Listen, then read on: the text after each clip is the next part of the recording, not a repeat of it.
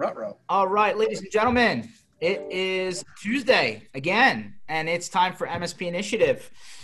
We are still following up on our monster 1,000+ mile tour that we took across America. Today, we bring back our friend, Mr. Ken Patterson, and now we bring in the one, the only, Mr. Matt Lee, who, by the way, has introduced me to the concept of a beard barber. I haven't had that before. That's new. That was new for me. Yeah, there are such things. How's everyone doing today? It's awesome, man. I'm doing great. How about you, Ken? I'm awesome. I got the tour bus behind me, ready to go. You know, just. That's nice. I'm not helping you take down that awning. Like, I cannot physically help you this time. Whenever it's time to move, so. Yeah. No, there was a lot of movement for sure. Matt, we've had a bunch of the other guys that were on the bus on at various times, and we've really gotten a lot of different perspectives, right? Because everybody on the bus had a different view of the world. You having come from one organization that turned into a much larger organization, and now from a position where you're talking to companies, you got to talk to people from a completely different mindset, right? Point of view. Yeah. And everyone knows you as, one of the security guys, the security focused guys in the industry. So I'd love to kind of get like just an intro synopsis on, what you felt you saw on the road and, where you think things were, right? I mean, we're not that far removed, but I'd love to just get your kind of overall opinion. It was neat, man. I mean, here's the thing. I am not a vendor. I'm not involved in a vendor space that's typically defined as channel, right? I'm a unique situation where I am channel. I mean, I spend most of my day talking to other MSPs or to other people or other partners, but we wouldn't be considered in that, right? And so what was really neat for me was actually to see the other side of what work process goes on for a vendor. Right? How much work is going into writing articles? How much work is going into having discussions with partners about the things they need and the focus on what makes you successful? What are your numbers? What are your metrics? What are your KPIs? What are the things that matter to you about getting seats, places, about accomplishing your mission, about driving the value you're intending to drive so you can both show it for the MSP, but also for the people that are paying for it, right? I mean, in that conversation, I think there's, it's a really unique thing to be able to step on the other side of the fence. Even when you go to a event, when you go to a vendor put on event that's through one of the major players or one of their own, you don't get that same other side of the glass view. I got 2 weeks of the other side of the glass view, including washing laundry, right? I mean, every single aspect of that. And I think there's a camaraderie lesson to be learned there, though. I mean, I think there is a deeper understanding of how vendors our partners and how they deliver our value to us. And so I think that was a very unique perspective that I was able to have. And I actually took away some very interesting, just thoughts about how we can be better to the vendors in the things they're trying to accomplish so that it does, float all boats, right? So that the rising tide does that. So, One thing is for sure, next time laundry detergent, we should bring that along. Man, you ain't lying. And maybe enough weight on top of that shaky dryer, right? Like just to keep her in jet. Yeah, not all washers and dryers are created equal for sure. What about, your hotel experience, Matt? I think there was at least one stop where, I thought you were going to go across the counter and have to clear things up yourself. There may have been some failures in overall technological systems that put us at a time at 2 a.m. in a very uncomfortable and not very pleasant state about being told we had no rooms that we booked 8 hours ago. But it got sorted out, if you will. And then as we're getting through that, fiasco, we get told we can't park our tour bus. So here we have just fought through this giant pain, and the manager goes, can't park it here. You have to park it over that real sketchy lot with the guy in the crowbar, right? Like it was rough, man. Yeah, there was certainly some frustration, and I didn't wear it well. Let's just put it that way. I was as friendly as could be with the delivered message intended. Somebody had to do it, and it sounds like you volunteered before anyone else had a chance. It was a proximity situation. What's funny was when I turned around, I'm like, everybody back on the bus, we're leaving. And then the guy's like, oh, wrong. wrong David Lee. I apologize. You do have a room. So I think two thoughts, right? The first thought is, awesome. And the second thought is, boy, that David Lee's going to be pissed. He was. He was right behind us, remember? Yeah, we got to. The guy came in. We got to watch it a couple times. Yeah, the guy came in, heard you say that, and heard the guy say his thing, turned around and walked right back up. Yep. Didn't even check in, just said, see ya. He had a pretty sweet charger, I'll tell you that. Yeah. So you had a chance to talk to different size people, right, Matt? And and Ken's been sharing his opinion the whole way through, and we got different people who are at different levels of maturity. Not to borrow a page from Mr. Dipple, who I call hashtag Dr. Doom, but operational maturity. So one of the things that we was actually pretty comical, right? Was you're up on all of these breaches, right? And cybersecurity incidents. And it was kind of the topic of the day when we could beat you to the headline. Yeah, there was a couple. I think I got you twice. Yeah, I got you twice specifically. But as you were talking with people, what was the general sentiment, right, from where people are, right? Because there's still a lot. Yeah, there's still a lot of conversation about, delivering the, getting over the price point objection of some of this stuff, right? I mean, it should be standard practice. It should be part of the bundle. But when you have an existing customer, I'm sure everybody was asking the question, how do you get them to the other side without, having a coronary? I'm sure Patterson has a different opinion on this, but since you're Mr. Security and you were talking to people about this very topic, what was the general sentiment on that? So you have a couple things to unpack there, right? Like, where are people on it? I think there's not an MSP today that doesn't say, man, I need to deal with security somehow. I don't think there's anybody at this point that can say that. If they are, then good on them. But, the thought process is, I think the overall understanding of the lack of knowledge is there. I think the problem is that fairly universally, you either have some, fairly universally as an organization, the knowledge isn't there. I think that's a fair statement. Even if you were to look at Iconic as an organization, the knowledge isn't there. Are the tools there? Yes. Are we having our clients consume those stacks? Yes. Are we doing those pieces? Yes. But if you asked an infrastructure admin what a principle of least privilege or what role-based access control or discretionary, non-discretionary, all the things, just the nomenclature of security, the actual words of security, the things that we need to understand so that you and I can speak the same language and understand each other aren't there, right? And so what's happened is you see this rise up in the market of democratization of tools where you can buy the tools, you can get some professional service and help. But you hit on it perfectly, George. The communication layer, the ability to help a client partner understand the value of what you're doing. Because it's not just tools. I always say this, a box of Ferrari parts doesn't make a Ferrari. I still have to have a mechanic, a shop to put it together in, the will to put it together. All of those pieces have to come together in one concert to make it happen. Security's the same way. A customer partner doesn't just deliver their end product. There's an orchestration along that space, whether it's something they physically make, whether it's something they intellectually make. There's a process. Security is a process, and it requires the partner being involved. It requires us being involved. It requires us thinking about it and setting up the stage for success. But I would say that it doesn't matter the size of the MSP today. None of us are good at conveying a correlation between business productivity and business risk and cybersecurity needs and the things that have to change. We're not good at it. Right? I think that's an altruism across the board, even pointing fingers internally.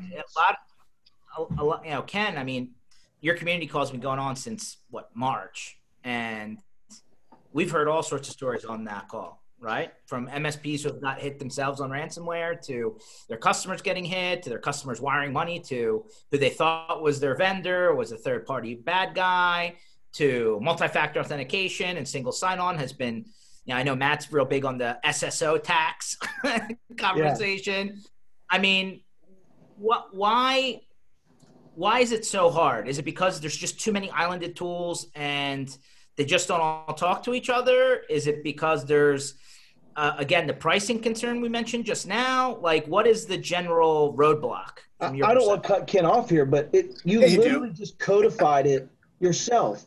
Even your questions were scoped around the tools, their cost, and their application, when I would be so better served going to a client and saying, let's talk about a business impact analysis. Let's talk about what applications you use. Let's talk about their criticality. And let's understand how I protect them and how I make them available. right? If you're an MSP that understands confidentiality, availability, right?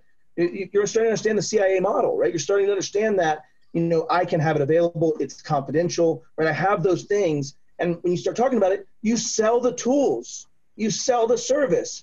We are not understanding that it's not about the tools, it's about the actual blocking and tackling of caring about your applications, defining their criticality, understanding their risk to your business organization, and overall, codifying an understanding of risk. If you do that first, I don't say, damn it, I'm about to die and this blood pressure medicine's $250. I buy the blood pressure medicine because I believe in the death. Clients and us don't believe in that. We believe that we can buy a tool and it solves it. But you have to have that old regimen. If I just bought the blood pressure medicine and consumed a ton of salt and ate red meat and did all the bad stuff that does bad things to your blood pressure, then I didn't holistically solve the problem. I treated a symptom of the problem. That's what we don't understand as MSPs. You know, it's dawning on all of us to understand. For forever, vendors have brought us the tools. They're right. We need them. I can't go and cut down a tree without an axe, right? I can't do those things. Hey, George, Matt's got this. I'll see you later. I get animated on time. So Ken, he's right. He just said, right? Yeah. I agree. Of course, I agree with everything he just said, and that's what I was going to say. It's not that hard. What's hard is the understanding part. The problem is that the same problem we all discuss. We talk about level of maturity for an MSP. We talk about, you know, we throw that term trunk slammer, gets thrown out a lot, right? It's because this widespread difference of maturity levels for MSPs, and I believe it's easy from a standpoint of what Matt just said. Anybody out there listening who's confused about this part of it, get things in line first. The BIA should be the very first thing, right? You should be doing these business impact analysis. You should be going with gut analysis, you know, the gut matrix. You should be doing SWAT, all these processes to determine what the real problem is, to prescribe what you need, right? Instead of diving in and saying, I have all these tools and this should help. But in all fairness, Ken, right, these acronyms you're throwing out there now, that's not part of a lot of people's onboarding process. They're scanning the network. Maybe that's what I'm saying. It should be, is what I'm saying. You're right. That's the problem. How do you go into some place, make a, to Matt's analysis, it's perfect. How do I go in and say, hey, Matt, you got high blood pressure. I can see your face is turning red. Like, that's how I'm doing it. Yeah. That's it. I didn't do any tests. I didn't, you know, it's the same idea. And you didn't get my buy-in, right? Because you didn't do those tests. Right. And so it's the same idea. Everything that Matt just said is 100% spot on. And George, you're right. But it's simple. It's very simple. Learn what the processes are first. To become a doctor, you have to learn how to diagnose a problem. That's what we're missing here, the diagnosis. We're just going in and saying, man, you need security. You need all this stuff. This is what's going to fix your problem. So Matt, what does the onboarding process now look like? If you're going at Iconic, maybe it's not proprietary to Iconic, but if I'm going in to look at a prospect who went to my website, filled out a form and said, I need help, and they're just talking about somebody helping them with IT, how does the prospecting, site surveying, you know, kind of process look like now to incorporate the security stuff? So let's, you know, to unpack that and just focus on the actual prospect / conversation, right? Assuming that you have a full stack and you want to sell X dollars a seat for that full stack and you don't want to delineate. Let's assume that's the parameter for this conversation, which I think it should be, right? So you come in with this conversation, you have this probably fairly high priced product, right? That you have to have people understand. Well, imagine you're selling Air Jordans, right? There's been a lot of work to make that an icon. There's been a lot of work to have people instantly see that and go, that's the next Air Jordan, I gotta get them. They don't think about the price, they understand it. What we have is a problem that we're selling something they don't understand. They don't understand that their view of risk has been wrong forever. But I think if you focus on selling from a security perspective, even without all the nomenclature, let's just say honestly, there is some degree of a, boy, somebody execute me for this, but fake it till you make it capability here, right? But let's just say that the prospecting now becomes trying to help people understand how a cybersecurity framework even works, right? If you're a small to mid-sized business and I ask you, do you have fire insurance? The answer is going to be, yeah, I have fire insurance. If I ask you the next question of, do you have kerosene lanterns on all very precariously placed locations? Yes. Are they all burning? Yes. Are you playing kickball inside during said? Yes. Have you put papers on the floor to conveniently allow... The problem is that we don't have a way to show people stuff they've written off in their mind. I don't understand technology, so I don't want to think about it. But we can show them those things, right? There's very effective solutions to bring that down to help people understand. One of them, I hate giving the ubiquitous plug, but you know, ConnectWise's framework for selling cybersecurity through Jay Ryersian team is the house, where they say, okay, let me talk about my house, right? I have defend, identify, you know, protect, detect, right? All the pieces of a cybersecurity framework, but I'm going to apply them to a house. I'm going to say, okay, how do I protect my house? I have a yard sign out front that says I have an alarm, right? I have doors that close the holes we go in with our bodies and out with our bodies. I have locks on those doors so they stay locked. Right, those are all things. When you get in, how do I defend it? I have a shotgun. I have a German Shepherd or two, right? I have things to defend. And so what you do is take people through that journey to understand the words, the defend, the identify, detect, protect, right? Identify would be, I have a list of my crap. That's a business impact analysis. It's a list of my crap. Now when you're prospecting, you know what those craps are and what they are to support. So you've already gained that. So I would say that a prospecting journey takes them through the understanding nomenclature aspect of just what is cybersecurity, right? It'd be very smart to put your tools in each of those boxes so that you can say this is what they do and correlate that. But then you get into a, here's how we do prospecting. I'd love to talk to you about your business. Great. What do you use as your main way to pay your employees? And just get canned questions that get the information of what's important. And then ask questions like this. Okay, George, if I took away, you said QuickBooks for payroll. If I took away QuickBooks for 6 weeks, what does that do to you? Holy hell, it's horrible. I can't live. What about a day? We probably get through it unless it's payroll day, but even then, like people be okay. We'll figure it out, make paper checks. Okay, cool, got you, right? That just established your restore point objective, your restore time objective, or at least your restore time objective, not your restore point objective. But you can also start talking criticality. If someone says, I need this up in 15 minutes, the criticality is higher than something 6 weeks, right? And so you can start talking about that. And then what you do is you sell through that story and say, hey, that's awesome. Our backup through blah, blah, blah, blah is amazing at this, and it removes how long you've got to wait on that. Now, how long back would you need to go if like this was missing? Do you need to find out about Johnny and the state of QuickBooks 3 years ago? Or do you only need it the last 2 weeks? Or is it, where's that? Great, our tools do that. We've already got that. You start correlating the benefits to something they had already written off. They didn't understand risk. But I guarantee if you tell somebody you have fire insurance, does that mean you're gonna kick over a kerosene lamp? No, I'm not kicking over a stupid lamp. Yet you do it every day by not having two-factor. Yet you do it every day by not having a baseline on your devices. Yes, you do. So all of those things are things where you start to correlate and slap them with it. Hell, I don't mind that aspect of, let me just give you something and correlate it to something you already said. It's called closing the gates, right? Matt, primarily what you just said has been more you talking to business decision makers, check signers, C-level people, owners, whatever you want to call it. Yeah. This is more of a interview style question and answer. This isn't, I went and I ran some sort of other special tool on their network to figure these answers out, right? Yeah. 100%. I mean, I think there's a component for adding contextual data like that. Like, it's great. It's nice to be able to show where somebody's failed. But the point is, what if you took the conversation away entirely? Instead of it being about where someone succeeded or failed, and I found patch level 7's not done, this is going to scare the shit out of you. They're not wrong. But how much context did I have if I'm just going to spin the plate better and they're still not engaged, right? You have to get that engagement at the very start, in my opinion, right? And I'm struggling to make sure my people understand this too. But if you start having that conversation, it's not a sales cycle anymore. It's a constant cycle, right? You've got them on board. Now it's the pieces that get me lower blood pressure so I can stop taking the medicine. It's the pieces that, right? It's those aspects that allow me to continuously be of value add in the business. And guess what we just described? Trusted advisor, the entire pivot that has to come in this entity, or we don't make it, in my opinion. We're not going to be able to spin plates and hide what we do for long enough. Yep. Yeah, Brent, it's 100% the right way to go. Yeah. And we're talking about the business becoming more consultative. Yeah, our favorite checker in Brent says it's establishing a rapport with the prospect, talking to them in their language, and then obviously taking in their concerns. Yeah, 100% agree. I mean, so let's getting their buy-in, to Brent's point, right? It's getting them involved in the process, you know.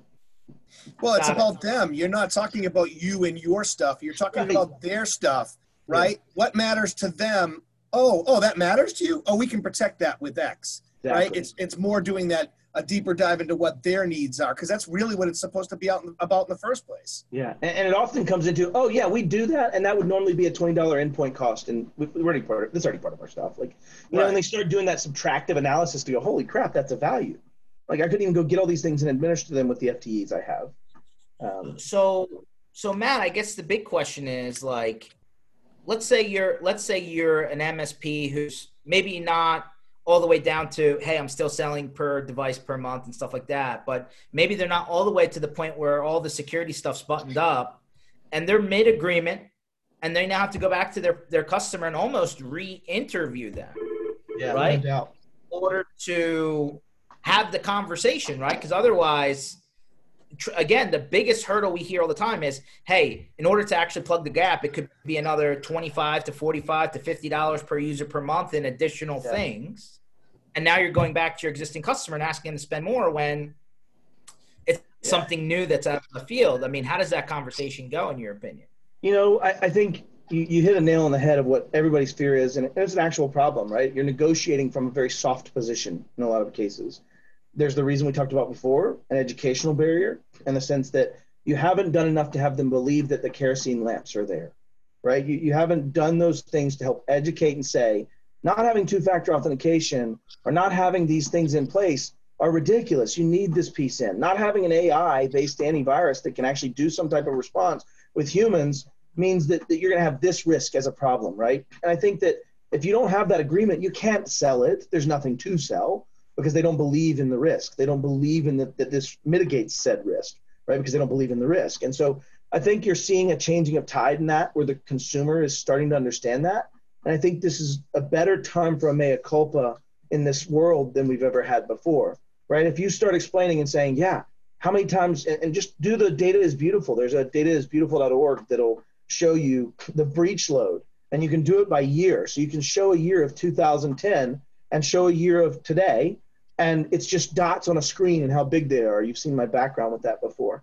Well, if you look at 2012 compared to today, which is presumably when you made your last massive change to your tool stat, or 2014 or whatever, and compare those two to the client, you'll look at a breach load of tiny not touching dots to, oh my hell, these are overlapping, the whole world's on fire. Not to create that FUD or fear, uncertainty, and doubt, but just to say that my job is to help you understand the landscape is changing. Do you have changes in your dump truck costs, or do you have new licensure agreements that you didn't have before doing business, or do you now have to pay for this when you didn't used to? That is the evolvation of markets. So first off, you have the evolvation of markets, and secondary, you have this massive shift in the overall threat landscape dropping down to the SMB from the corporate space. Oh, and guess what? The corporate guys have been doing this and reassessing their budgets ad nauseum for the last 20 years. We are the failure. We as MSPs and we as SMBs are the failure in understanding the risk. As the risk pivots down to the SMB, we have not adapted properly. But it's a unique time, Ken. You were running an MSP for a long time. You hear this all day long. You have, hey, I want to start adding more stuff to secure you. Oh, by the way, we're in a pandemic and, I'm trying to save money, right? These are opposite forces that don't go well in many cases. What are you, like, how do you combat that from your perspective, Ken? Yeah, I think I agree that those are opposite forces, but I also agree that there are, if you're choosing some verticals that can rise even during a pandemic, like we've seen, like clearly if you were only dealing with dentists, you were in some serious trouble, right? The dentists, you couldn't go to the dentist and have their hands in your mouth during this type of a pandemic like this. So, that hurts. But if you were dealing with, doctors that are a little bit more critical in nature, those guys started to do in-home appointments, right? We started to get video medical calls, right? And started to add that on. So those guys needed to be secured and needed to have things happen in place a little bit faster. So, I mean, yeah, sure, it's easy to look back now and say, oh, I should have did this vertical as opposed to that vertical. But it also leads into our conversation of don't lock yourself into one vertical either. You can still be good at multiple verticals and do other things so that you make sure you have that balance. So if one vertical takes a hit, you're still good somewhere else. The main thing is, I think Matt can add to this as well. That climb that you're talking about was something that would have taken us years to get past before all this happened. The pandemic multiplied it times 5, maybe 10 times, pushed it that far into the future, where now every single person is like, we need to get our people working from home. We need to have them be secure. This cloud stuff is for real. We're going to need it to protect us. So from that perspective, you know, that's where the balance comes in, right? You have more people that need more of that. And yeah, there's going to be some projects that are going to take a hit, as Matt has alluded to us before. Some projects slowed down, but other projects picked up with this cloud type stuff. And Matt, I'll let you answer that question, but I also have an add-on to that. After all of this, right, we push to the cloud, we're talking about single sign-on, and then yesterday Microsoft goes completely down and we can't work. You know, that tasted bad yesterday. Yeah, it definitely did. And so, you know, do you foresee there being some kind of backup to a problem like that? Because I got to be honest, being down for 3 hours, 4 hours was painful. Yeah, let's put a pin in that answer, because there's a good one. I actually have some really interesting thoughts on that. But to the original question, I think the stopping of spending and contraction of the economy, I mean, let's just be honest, they're both going hand in hand, not to get political in that conversation, but those two pieces are temporary. I think what comes out of this, it really is the three phases Microsoft has identified, and I guess I'm being the douche and cutting off the fourth one, but I'm calling it the three. Right? See, we have your react, right? We did that. We reacted. We sent people home. We set up VPNs. If we were in the case of BVoIP, we're significantly more prepared, and SIP just follows us, right? We have those things. And then there's the recover. We're in recover now. I mean, I'm not saying we're in recovery. I'm not saying this is done, but I'm saying we're in the understanding that we have to start building the pavement, and the ones that are healthy will spend, and the ones that are not healthy will die or will potentially survive and go through some pain, right? But you will see this contraction. We're already seeing it. We're seeing it from a revenue number. We're seeing it from, you know, we're seeing it. As this plays out, that will continue. But I proffer that we already have some really neat conditions in front of us as MSPs. You know, prior to this COVID situation, I was already standing up saying, there's studies out there that say we're at 50% to 60% greenfield out there right now. And now we've got a subset of these giant pool of companies that have never touched MSP. Even if half of the companies died in the world, those other half are a potential replacement, especially as we get into the recover and reimagine stages, right? Microsoft's reimagine is so pivotal in this conversation because we can do things different. I don't have the same paradigm. I can hire someone somewhere else. I can protect at point of use. I've redesigned my network that I might not need an office, and I'm going to reduce $35,000, $40,000 a month in spending, and I'll put that into my people at their house, and I'm going to spend $200 stipend a month for them, and it's going to be significantly cheaper, or it's going to be a distribution of that, or it's going to be a different experience. So I think what's going to happen is it's very nebulous. This is going to change a lot over the next year because of this catalyst, right? What happens in a chemical equation when you put in a platinum catalyst? It explodes, it goes exponential, it changes faster, it's hotter, it's finished faster. We're going through a catalyzing process from the exposure to the COVID catalyst. And it's already played out in ways we couldn't have ever predicted a year ago. And certainly in two, it won't look the same. So I think we're in the middle of this ability to redefine yourself as an MSP in correlation to having to win and make up for the loss in business, or change to make up for the different landscape. I mean, we're in change. We get to make it what it is. And people are in a very malleable state because of that change, right? So I think that there's some really neat stuff that comes. Now, back to yesterday, which was a giant poop sandwich, right? They always say don't nibble. We had already planned for a lot of this in the sense that we had already codified our critical asset list with what our escape clause from SSO would be, at least if nothing else here for some of them. But the thought for me kind of dips into an understanding of decentralizing IDP, potentially, where you're able to, either through blockchain methodologies or other things, bring two services in conjunction as an underlying single source of truth, outside of today's deliverable capabilities. But I do believe that there's the need. You know, one of the things we even kicked around was seeding a separate IDP and feeding the IDP into the other SAML applications, right? Because I'm totally single sign-on. And so you either have OIDC or SAML connections to all these applications. If we had a backdoor into those applications that was protected in a way that made sense and was scalable, combined with the ability, whether that's through their support or whatever it is, to validate oneself and change to another IDP, or even better, to make the IDP a load balanced solution, would be some really cool architectural changes coming, but not today. Today, you kind of got a single source of truth, single point of failure combination problem, right? And that's what that was yesterday. Single point of failure of all my identities and single source of truth that failed. So, right? And to be fair, Matt, they had a similar issue with being able to sign in and out of Office or Microsoft 365 applications in Q1 and Q2 when there was a certificate issue, right? So the same result, different issue, right? It wasn't the same problem in both situations. Here's the cool part, and it's one that's not going to be popular with you.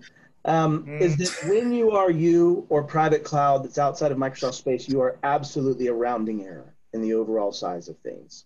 So if they're down universally on LinkedIn, I had people going, yep, me too, bud, time to go play golf. Looks like, and so you have this somewhat of a, oops, economy pause. And guess what? We've proved economy pauses work, baby. I mean, oh, wait, no, maybe we haven't. But the point being, I do believe it's that too big to fail. Government cloud was involved, right? Even though there was these major issues, you have a certain critical mass estimate, right, that gets created almost, it's okay. The only reason we're pissed when our systems are down is because our clients are pissed, our systems are down, and theirs are not, and they have problems like that.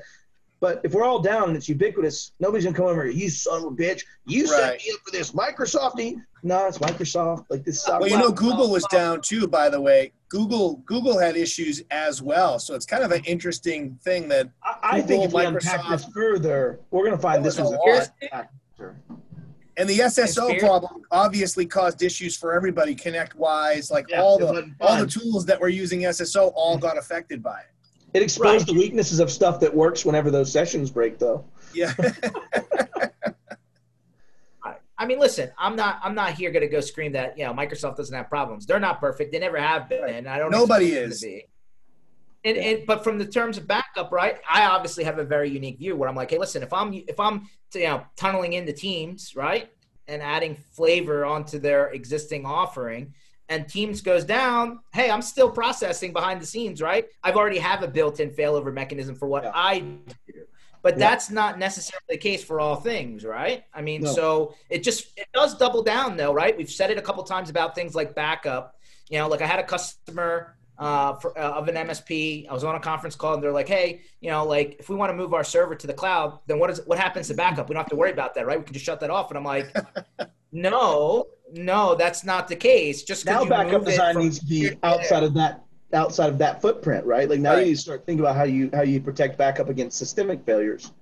All my contribution to the call was you're just moving dollars to another component, right? There's no, hey, I'm doing it to save money. No, I'm doing it to be more agile, but that doesn't mean that I'm turning this off. I can't just put all my food in one basket kind of thing. Right. Yeah. And I think there's some really interesting solutions out there, right? Like, I mean, even if you think about email and file level, look at DropSuite or SkyKick and the things they do, right? They're absolutely building out of band platforms that I can go into and see my data, especially think of like SharePoint. I redirect all my files to SharePoint. Well, if they back that up and I can at least in name, go get to them and have an identity that is available to be split from your single sign-on if necessary, allows you to have a kind of out-of-band platform, not just backup. And so I think you said it right.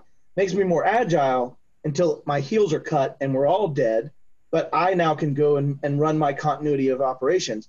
The neat thing about this is all of the titled pieces, all the titular aspects of what we just talked about are things that you should learn in cybersecurity, right? A business impact analysis, getting that into a business continuity plan. And then for a much longer answer, a COOP, right? A continuity of operations plan.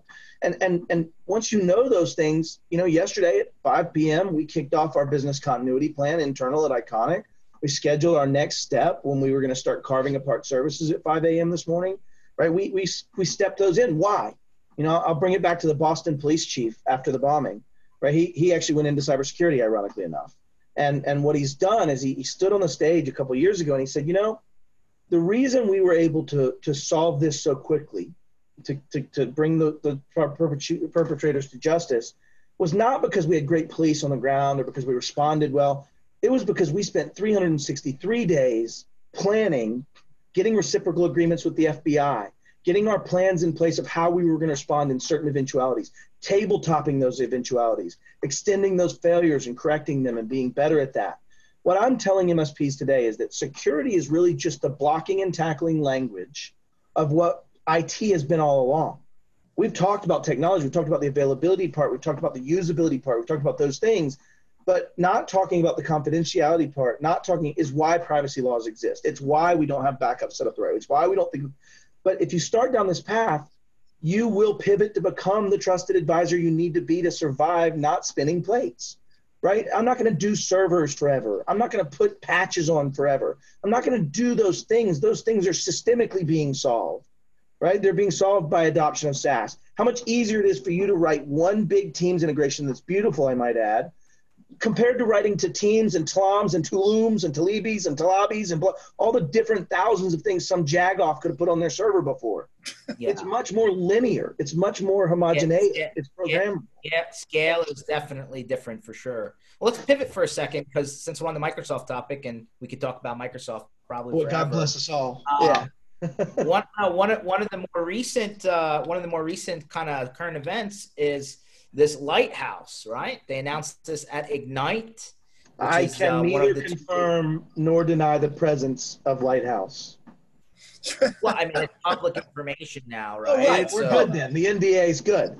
No, okay. Yeah. It's out there. It's in the wild. Yeah, I've been on the Lighthouse beta now for a while. And what Microsoft is, like, if you distill it all, you bring it all down to what is it? It is the manifestation of Microsoft understanding the market value of SMB, period. It is the understanding that they are finding ways to enable and empower MSPs and multi-tenant owners to bring the extensibility of security, of platform scale, bring the ability to say, you know what, we want that integration of BVoIP, we're just going to script that. That's just going to happen from now on. We're going to inject that every day with a template. Like, that's it. Now my deployment becomes programmatic and orchestrated on things. Like, I don't think people understand how much of an impact the Intune and the extensibility of Intune in a multi-tenant stack are going to have on our industry. Yep. You know, in the past, we were inventing. Hold on, back up. Okay. Beep. Beep. All right, so Patterson has been on the record many times. Fat joke? Like, that's not cool. Intune, prior to 6 or 7 or 8 months ago, was like, don't really go and put too much time into it. Right, true. Obviously, things have changed. But the big question here is, you know, like, hey, I'm going to dump my tools, adopt Lighthouse. That doesn't solve my third-party issue. No. Right? Well, no, and that's – yeah, but hey, how about this, and I'm going to do what you do because you did have Mr. Sobel on here not too long ago. And to quote Dave Sobel, and I think it was a very good point, was, look, do you need to drop everything now and go run into Lighthouse? No. But what you do need to do is recognize this is a big deal for the future, and you should start planning for the future. And I think when – that's one thing I took out of Sobel's whole entire thing. There's a lot of good points, but I do believe what he said was spot on. People have to start looking at the future. Don't just run at this stuff or go the other way and just bury your head and say, it's nothing. This is not going to be a big deal.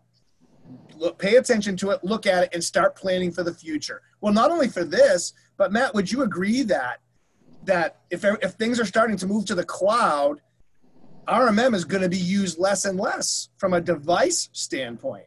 Well, you obviously know where I sit from an advisory role. So I will say that in a metered fashion, it is up to the RMM providers to understand what they can provide from a scale perspective to stay relevant. And I'm not saying tomorrow. I'm saying in the future. I think you're 100% right. If we wrote this, you know, and private equity pays me a lot of money to answer this question lately, it seems. They've asked it 4 times. But, you know, I think the answer is yes. If you looked at today, what the workload is for an MSP, it is infrastructural, predominantly. Are we driving towards SaaS pass? Better well be, but it's infrastructural. So the RMM is valid. It is valid for 3 to 5 to 7 years, right? Depending on, I think, what happens with our catalyst here. But it's only valid as the workload shifts out and away from infrastructure and into cloud if they extend and bring that extensibility to bring the same pane of glass, the same business operations, the same things we do, billing, taking tickets, working through if they stay relevant and don't fight upstream and say, no, Intune will never matter, then, right? That's the only answer. Is that already happening? SolarWinds announced that back at Inspire. I may have just presented to 1,000 people about that at SolarWinds this morning. Yes, I might very well have been discussing this again. I mean, right time, right place, right people. I mean, but so really what we're saying is, hey, Microsoft's starting to automate the low-hanging fruit on their own side, right? Yeah. Just tie in and then concentrate on the problems that aren't solved yet. Is that what we're talking about? They're complementary. I think, I don't want anybody to miss this real key point. What is one of the biggest struggles today that wasn't before COVID? And I'll give you the answer in a hint. What happens when I want to find a machine that doesn't have my agent and network? You going to probe Sally's house? What are you going to do? How are you going to find them? Okay, what if now magically, just because of something I am, which brings it back to security nomenclature, right? Something I am, something I have, something I possess, right? Or something I know, right? So something I am, I'm Matt, my identity, Matt Lee at Iconic IT, is now indelibly said, if I touch a Microsoft product and I scrape the edge of Active Directory, the following things are going to happen. Now, here's the most critical point that I figured out in the lab yesterday that I've stood on for very long. So you heard it here first. In the past with Intune, if you bound in any other way of out of box, you didn't get any of the Intune management extensibility. You couldn't do scripting. You couldn't do installs of applications. You could only do some cursory things. Guess what? 2000H2 healed. It will now, if you simply sign into Teams and you have an Intune policy set, it'll install things. Can you imagine where that would have validity? Oh, maybe installing my RMM and ensuring that, because that RMM agent got installed on Sally's home computer because she decided to use that instead of her work computer because it's a little slower and she likes her gaming setup. Those things play out to a way that I'm going to bill for it. I'm going to bill for those two devices that Sally uses because I've set a policy and now it's a immutable fact that once she sends it. So start thinking about how it shifts our world. Well, Brent comes in and says, come on, guys, no matter how prevalent the cloud is, you still need a device to get there. That's where the RMM tools still needed. Yeah, I don't think anybody's saying that RMM's going away. We're talking about it's going to be needed less, right? If you're talking about a device that only does, you basically turn it on and everything's, it just makes the connection and everything else is being done somewhere else. You don't need all the same tools there locally that you do monitoring and managing the back end, right? Yeah. Am I wrong there, Matt? That's correct. And I think what I'm getting at is there's going to be a transition. It'll happen over a long period of time. Yes, it's going to take time. Workloads. Right? If I'm in a world like Iconic, I sign into a laptop that I've never touched before. It installs every tool I have to have, including my RMM. It installs all my security tools. It encrypts my drive. It says to the compliance world, these things happen. And it sets policies that say, if it doesn't happen, Matt can no longer touch resources in a titrating value from the most critical down to the least critical, right? And so those things were never possible in infrastructure. You could never indelibly say and immutably say, if that person is them and they sign in, this is what's going to happen. You couldn't do it. So what I'm saying is the RMM should bring the extension of that, the things that Microsoft isn't good at. They don't have templates that allow me to do those things in a mass basis. They don't have multi-management that extends beyond some very cursory data sets, right? So the point being, I think the RMM marriage to Intune provides something the RMMs would have had to coded themselves as an agent with some DNS methodology they could have never forced someone to be tied to, and yet now we have something that I have to touch. I have to touch Teams, I have to sign into email, I have to sign into my tools. All of those things touch the edge of the surface, and now some set process, desired state configuration is executed to bring that tool down to that endpoint. So I'm not arguing we won't have endpoints. I'm arguing that the ways we bring the control of those endpoints being integrated in the operating system have a much higher level of efficacy than if we lend on our traditional tool methodologies. So if that makes sense. I saw that, George. Thanks, Brian. I love it. But yeah. Listen, you can say it out loud, but it's all electronics. It doesn't matter if it's cloud or it's still all equipment, just somewhere else. So Brent said, you see that? Okay, as long as I didn't know if you all could see that. Yeah. So and I do appreciate the nobility delineation. Yeah, exactly. But what my point is that it's just going to shift from one place to another. It's still all the same thing. It's just somewhere else. And nor does fighting upstream change what really comes. And I think that's the one point. And maybe I'm wrong on the timeline, but I don't believe I'm wrong on the momentum and mass that's playing out. Yeah, I agree. So. So basically, if you haven't started looking into Intune, the modern version of Intune, and if you haven't started looking into Lighthouse, which is fairly new to the world from a public standpoint, yes, kick the tires a little bit and start paying attention, kind of thing. And there's no way to understand the context of it out there, right? I mean, there's this really loud, bald guy with a beard that does about 6 hours a week talking about it, so and a bunch of others too. Fair. All right. So, and then another thing, Brent, rounding out his comments is, So instead of one larger infrastructure, there's now an opportunity in many smaller home-based maybe infrastructure. Sounds like more business to me. So that's not a bad way to look at it, right? I mean, that's 100% my way. Yeah. And having indelible ways to say, yes, client, if you do this action, I will be billing you for this device, and have that be meaningful in a way where everything's distributed and everybody's been sent to the winds. And, you know, also in a point when, you know, bringing protection to the point of consumption is ever more present and ever more important, right? Where you're saying if John signs into OneDrive on their computer and they have a keylogger or they have a virus on that machine, I've now just exposed my trade secrets and I have no way to control that. Yes, you do. It's called Intune. And it's called saying, you know what, if you're going to do that, I'm going to own it. You know, and I it was funny because my VP of sales, I've told this story many times. I've said this to my people. They don't believe it. He signed in very early on after our merger on his home machine and goes, man, it's all encrypted. My gaming computer has all these tools that are really a problem. And this is ridiculous. Like, what's going on? I told you that indelibly, if you touch this, this is what is going to occur. The systemic failure drops to a systemic failure, right? Predominantly as things become more and more and more normalized and the operating systems get more and more aware, I suppose, of the MDM capabilities. But. Yeah, Brent, I'm sure we are working on that. Still too new to be going out and educating. I think we're educating ourselves first, and then we'll be educating on it, just like we educate on everything Microsoft. Yeah, don't overthink it. Currently, Lighthouse really is just a shell to have multi-tenant view.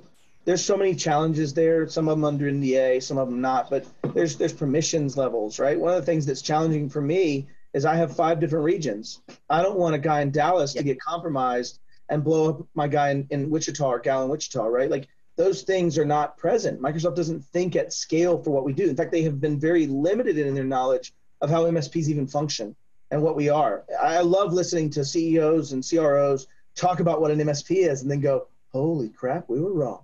Right, because they're coming down from a corporate entity. They're coming down from one set of people that manage one organization, and those people are already privileged, and they don't deal with a lot of RBAC, and they don't deal a lot of privilege type stuff. They don't deal with it.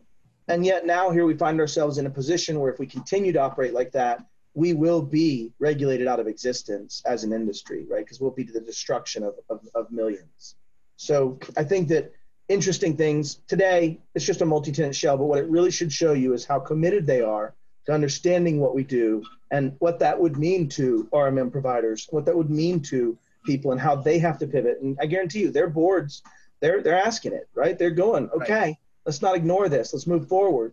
But you also have this interesting world where if everything was SaaS and PaaS, does the device matter is a real question, right? I think as you start getting into some of those things, as long as the device state can always be guaranteed, does the device matter as much as the plan for everything that happens to that device? And I think that's just some interesting topics and some interesting chances for massive automation and scale. Interesting, yeah, for sure. So zooming out, right? I mean, we talked a lot about security, we talked a lot about cloud, talked a lot about Microsoft, talked a lot about identity, talked a little bit about outages. So what is if you give me your predictions on 2021? By this time next year. I think 2021 will be a year of regulation and formation. I think we're going to see some critical court battles play out in 2021, like you've got your First American Financial Corp, you've got the regional airport that's suing an MSP and setting a precedence for bare minimum standards, regardless of whether we've ever had a standard that we have to follow, right? I mean, so I think you're going to start having those questions get answered. And I think that they're going to be answered in micro regulations. They'll be answered state by state. They'll be answered in some forms in acts, privacy acts, whatever they may be. But, you know, we'll start seeing the attrition of those in the next 2 years. So, you know, right now I have $3 million in revenue, right? Guaranteed. I do business in New York.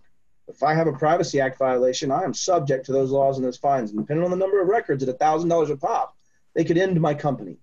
And yet I'm not adequately prepared for that, even though I'm farther ahead than most MSPs would ever be. So the point being, if you think we're behind, look at what my company that we do business with, the people we support, how far behind they are. What happens when a third of them are facing privacy regulation problems? What happens when they're starting to have regulations on their IT infrastructure and you're starting to have to follow CMMC and you're starting to have to follow 80171 or the Louisiana registration laws in MSP or all of these things. I think next year is the year where we weed out the people that really understand how much is in our don't know, we don't know bucket, and those guys go away. And we start to feed the ones that go, oh crap, there's so much I don't know. There's so much I don't know. I've got to get compliant. I've got to understand what it takes to deliver what my fiduciary responsibility is. I've got to codify my responsibility well for my clients. I've got to write better contracts. I've got to get better contracts with my vendors. I've got to understand my risk, right? When you start talking cybersecurity, all you're really doing is teaching people the other half of business, right? The first half is, can you balance a checkbook? Fan-frickin-tastic. You can pay your bills. Can you understand, codify, plan, and mitigate risk? That's the question. And I think we'll either have it where we get to force feed it, or we'll get better as an industry. We'll raise the tide. We'll float all boats. To some degree, Matt, right? I mean, there's going to be a lot of outsourcing of this, right? No different than what we do if we were to bring in somebody to outsource HIPAA compliance or outsource SOX compliance or whatever, right? I mean, there's going to be people out there, you know, just like you would get an Avalara because you're doing business in 5 states and they all have different sales tax rules, right? You need somebody to tell you when something changes. I mean, to expect every org to in-house all of this is not realistic. Not realistic, but it doesn't have to be. What you're seeing is, why do we make an argument to our clients that an MSP is better for them than 3 people that work for them? It's economies of scale, it's scale of process, it's automation scale, it's all of the things that bring scale to the same deliverable. Well, guess what? There's people that do that for us, right? They're generally the corporate blokes that have already existed and have been doing this for corporate. Like, let's not lie to ourselves. We're behind a decade and a half. As MSPs, we have been doing antivirus. We're good, great, antivirus is there. But has anybody had a risk profile? Or an asset value, an asset loss estimation? Has anybody done any of the things to help you understand at a small to mid-sized business level what it takes to do cybersecurity effectively? And the answer is materialistically no, right? I mean, those things just aren't there. So we're gonna get it one way or the other. I think you're seeing the momentum though. Pax8 has a program, ConnectWise has a program, Kaseya has a program, TigerPod will be exclusive, SolarWinds. Everybody has a, hey MSPs, let me help you learn more. Let me help you see more. Granted, are there product pitches and vendors and partners in that? Yeah. But as your knowledge and nomenclature goes up, the ability to understand what the pieces look like and what the puzzle hole looks like gets better. And I think that as you start to understand this partnering with experts aspect of it that we already live on, you'll find your middle ground somewhere over time. So it, you know, because there's so many people creating so many of their own frameworks, right. Is CMMC, which is the government defense contractor kind of grid for security, is that now more or less what everybody's pointed to, or is that not the standard? Yeah, no, that's a cool question. So there's no pointing yet. I mean, you certainly have vectors that are pointed in a direction, right? So you have your PCI DSS, you have your, you know, your CMMC, and you have those things, but they're usually vectored. What I think is happening though is each of those pieces has basically the same rough components, right? They have categorization that says this is for detection, this is for response, this is for recovery, this is for those things. So it's really just like a prescription for how you do something, you know, but your frameworks vary from, you know, for example, ConnectWise is very tactical. It's very do this, then do this, then do this, then do this. And you have other ones that are much more educational and maybe a little bit more where you have to think and try to learn and codify your own stuff and how it functions, right? But at the end of the day, all we're all trying to do, all of them, is try to figure out how to escalate that knowledge so that people get the entire totality of security. Now, as to why CMMC, in my opinion, is probably the most scalable methodology for us to extend that out, the way they thought about it was in gradients, right? 1 through 4, where 1 basically means I got a firewall and I lock the doors and I'll put kerosene lamps up. And then 3 being I do most things in most categories and they're very efficacious and somewhat mature. And a 4 and a 5, meaning I've demonstrated taking myself from a 3 to a 4 and a 4 to a 5 in capabilities and abilities. And so I think that what you then have that in conjunction with is capitalism playing out, in the sense that if I start saying, in order to get cyber insurance, we need to find out what asset class you're in from a classes of insurance, right? And a 0 would mean no CMMC, and a 1 would mean a 1, and a 2 would, I now have classes of insurance. I can do actuarial data on the loss variance between those classes of insurance. I can determine efficacy as an insurer. Right? Banking, I can put risk on that. At the end of the day, if I have a personal guarantee and my company goes under, great, they are guaranteed to get the no money I have. Fantastic, right? So you start having this situation where the banks take that loss and destroy our economy there. So they're all searching for some gradient. My thought is the ability to separate on CMMC, where you pay an auditor to come in and say, I'm doing these controls effectively, is better. Now, I don't want anyone to misconstrue my statements. Compliance is not security. I can scope my answers to a compliance question in a way that I am so freaking insecure, but I pass. Yes, I do. Right? I've seen a SOC 2 where the SOC 2 is only on their ConnectWise. Great. What about all the other shit you do? Right? Like, the reality is compliance is not security. It's a good measure of the differences between different organizations and their ability to manipulate compliance and sometimes security, but it is a start, right? It's an audited start where you get some human conjecture as to, this is BS. Manage is not all you do. I need more. And the more that the auditors understand those businesses through trial and error, the better those type of compliances get, in my opinion. Hey, George, before we get to the end of the hour, I always do this to you because you can't, you know, we are talking about the bus and the trip and the tour. I think you have to ask Matt the most important question of the day, and I'm sure he'll agree. It's the question that everybody had to answer. What was your favorite food along the trip?